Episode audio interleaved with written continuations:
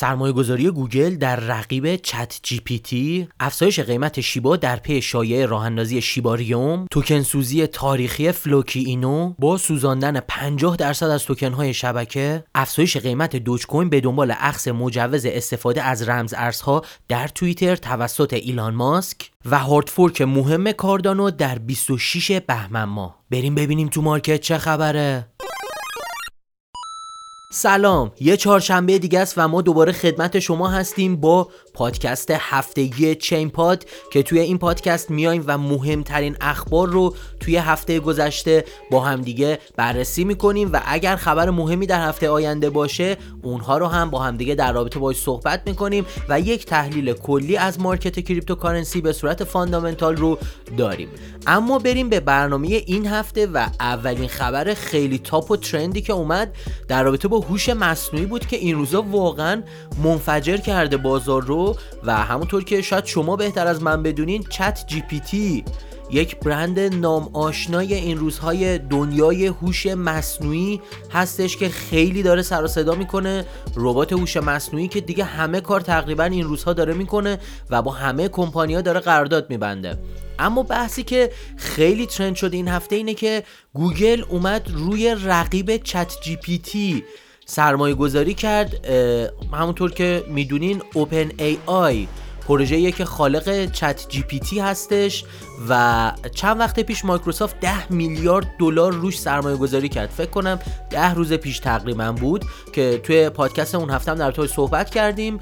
اما گوگل برای اینکه تو رقابت جا نمونه که مادر شرکت گوگل همون Alphabet میشه توی شرکت رقیب OpenAI توی حوزه هوش مصنوعی یعنی شرکت Anthropic 400 میلیون دلار سرمایه گذاری کرد که همین باعث شد خیلی سر و صدا بشه توی market و حالا قرار هست Google Cloud database خودش رو در اختیار Anthropic قرار بده تا با ChatGPT رقابت بکنه. باید ببینیم نتیجه این رقابت به کجا می‌رسه. اما اگر این پادکست تا اینجا براتون مفید بود لطفا اونو هر جا که گوش می‌کنین like بکنین. یه کامنت با قلب زرد و تایپ کردن موضوعی که دوست دارین هفته دیگه در رابطه با اون صحبت کنیم می‌تونه به ما کمک کنه. برای تولید محتوای با کیفیت تر برای شما. حتما channel یوتیوب ما رو subscribe کنین و دکمه زنگوله رو بزنین تا مطالب بروز و رایگان ما رو توی ایران از دست ندین.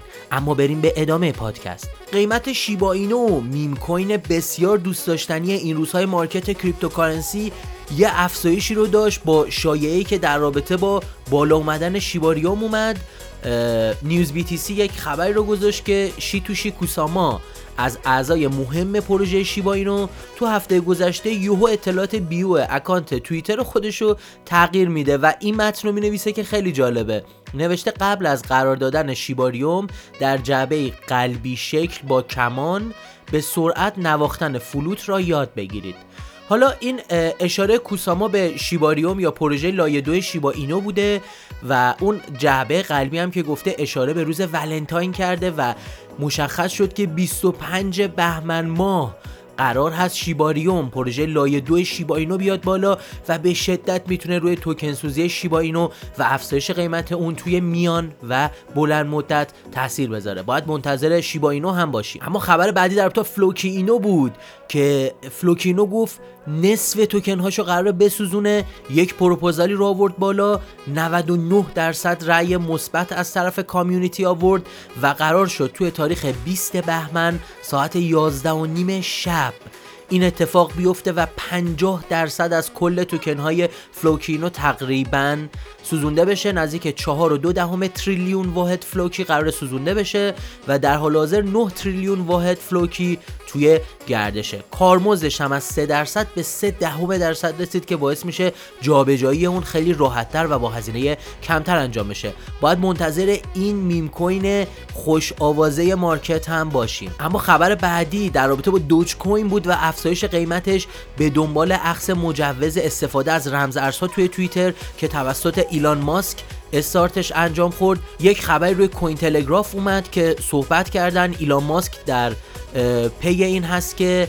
مجوز بگیره برای استفاده رمز ارزها در توییتر و مسلما اولین ارزی که همه به سمت اون نگاه می‌کنن بعد از داستانی که ایلان ماسک و توییتر توش باشه دوج کوینه به خاطر همین دوج کوین قیمتش به شدت افزایش پیدا کرد و این خبر بعد از اینکه منتشر شد market رو خیلی pump ی کرد برای دوج کوین حالا باید ببینیم که بالاخره این کار انجام میشه و این لیست اعلام میشه که چه ارزهایی روی توییتر قرار هست لیست بشن یا نه. منتظر انفجار دوج کوین هم احتمالا باید باشیم. meme coin هایی که شیبا اینو و فلوکی دوج کوین بیبی دوج این روزها دارن به شدت رشد می‌کنن.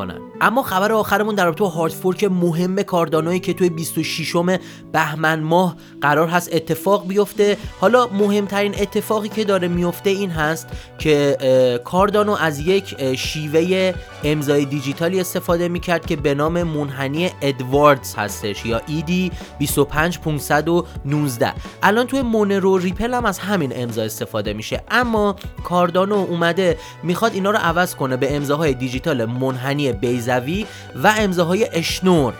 که حالا فرقشون اینه که توی پلتفرم قراردادهای هوشمند کاردانو قابلیت ها بالا برده میشه به اون سمتی که باعث میشه توسعه اپلیکیشن های میان زنجیره ای برای توسعه دهنده های فعال تو اکوسیستم کاردانو ساده تر میشه. یعنی کاردانو با بلاک چین های دیگه خیلی راحت تر می‌تونه ارتباط برقرار کنه و دست دیولپرها و برنامه نویسا رو به شدت باز می‌کنه و می‌تونه باعث رشد قراردادهای هوشمند پلتفرم بلاکچینی کاردانو بشه. پس این اتفاق هم اتفاق بزرگیه که برای کاردانو قرار هست بیفته باید حواسمون به کاردانو هم این روزها باشه. اما اگر این پادکست براتون مفید بود لطفا هر جا که اون رو گوش می‌کنین لایک بکنین یه کامنت با قلب زرد و تایپ کردن موضوعی که دوست دارین هفته دیگه در رابطه با اون صحبت بکنیم می‌تونه به ما انرژی بده. برای تولید محتوای با کیفیت برای شما. حتما کانال یوتیوب ما رو subscribe کنین و دکمه زنگوله رو بزنین تا مطالب بروز و رایگان ما رو توی ایران از دست ندین. برای عضویت در کانال تلگرام VIP معرفی بروزترین رمز ارزهای پرپتانسیل می‌تونین به پیج اینستاگرام ما با آدرس IRBLC پیام بدین. تا برنامه بعدی بدرود!